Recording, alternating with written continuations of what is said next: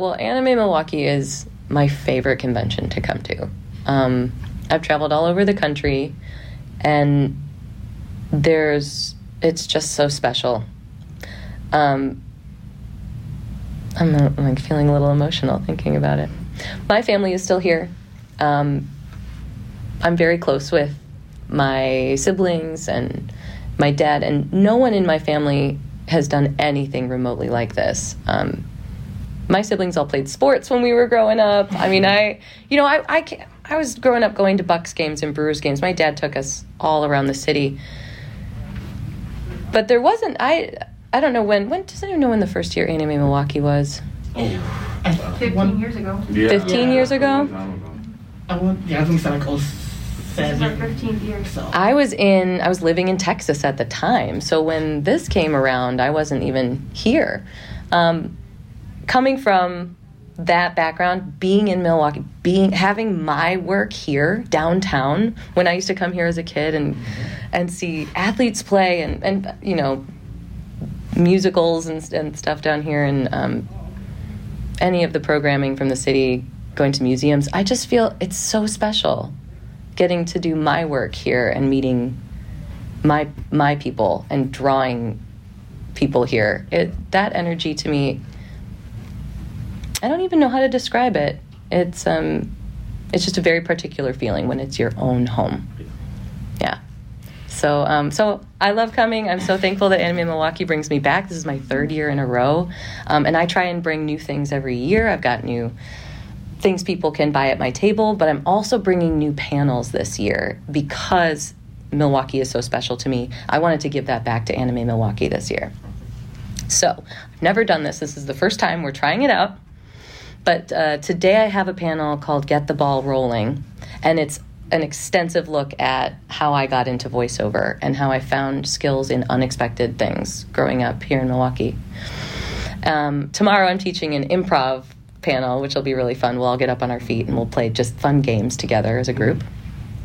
And then Sunday I have a really special panel with my dad. I invited him to be a part of it.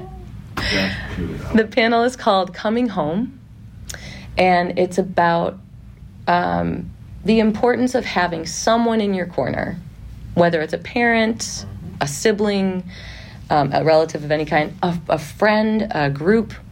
Um, the importance of family and friendships and people who see you and love you for what you bring, and um, how things like anime, video games, um, parts of our culture can bring us closer together in our relationships. My dad would watch cartoons with us as we were growing up. He knew the games we played. He inserted himself into our world as children. And I think we're stronger for that because he made an effort to find out what we were interested in. And um, and he yeah, so I wanted to invite him to come and share that with me this weekend. I think the most influential thing in my life was music.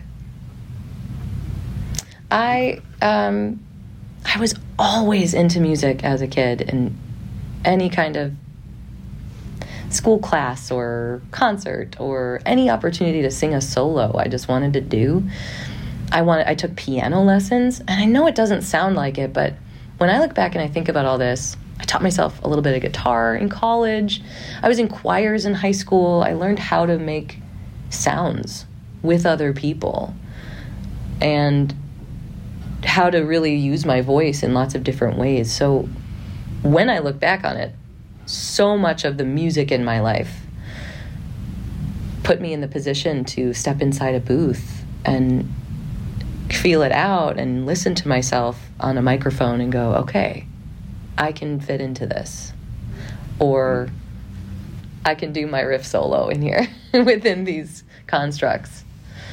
I was never really a riff solo person, to be clear. but for the sake of the metaphor. Um, yeah, there's structure to music. There's like an inherent base structure to music, and then there's so much play with it. And that's I that's all I want for my life. And are there any characters who you've always dreamed of jumping in the booth and embodying? I don't have any specific characters in mind, but I've always wanted to play a Disney villain. All right, let's make the let's get a Twitter campaign going. Let's do it. I think it just began. What was your earliest memory of anime? First exposure when you were younger? Mm. I think it was, well, oh my gosh, if I'm going all the way back, we would go to my dad's office on Saturdays and he'd have to like do the mail and stuff like that. He he would do some office admin. And um uh we would watch Speed Racer on the TV. Classic. That had to have been the the first. Um, I wasn't. I was just on, and I knew that it existed. When I actually started watching anime was in high school, and I would watch. I think I watched Princess Mononoke and Oh. Howl's Moving Castle around that time, and I was like, "What? What is this? this is this is just it opened my world." Um, and I stuck to those movies a little bit more. It wasn't until I started working for Funimation that I got into shows and started to understand that world and those fandoms and um, and then I, I really really learned more when I started doing conventions. Mm. My world completely opened up when when I started seeing people wearing cosplays and I went, "What are they from? And what is this thing?" and and um, I was so lucky, especially right at the beginning. People were really kind to me and patient that I didn't know very much. and um, and I would say conventions are the the were the are the quickest way to learn more and more and um, really engage your curiosity in that way. Even though anime has become a lot more part of American culture and, and it's developing over the time, especially since Mhm. 2000, there's still a lot of people who are, are pretty closed off to it. Mm. Um, what would you say or recommend to people who uh, might not know about it, a lot about it, uh, maybe be hesitant, but are interested in maybe giving it a try? I would probably. Hmm, that's a really good question. I would probably point them to those the movies that we talked about um, earlier, um, Princess Mononoke, um, Howl's Moving Castle.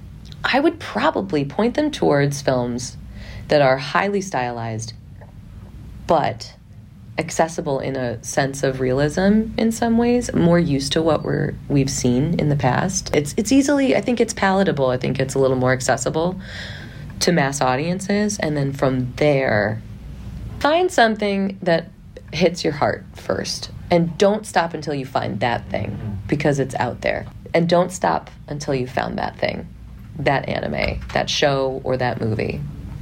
And then go from there.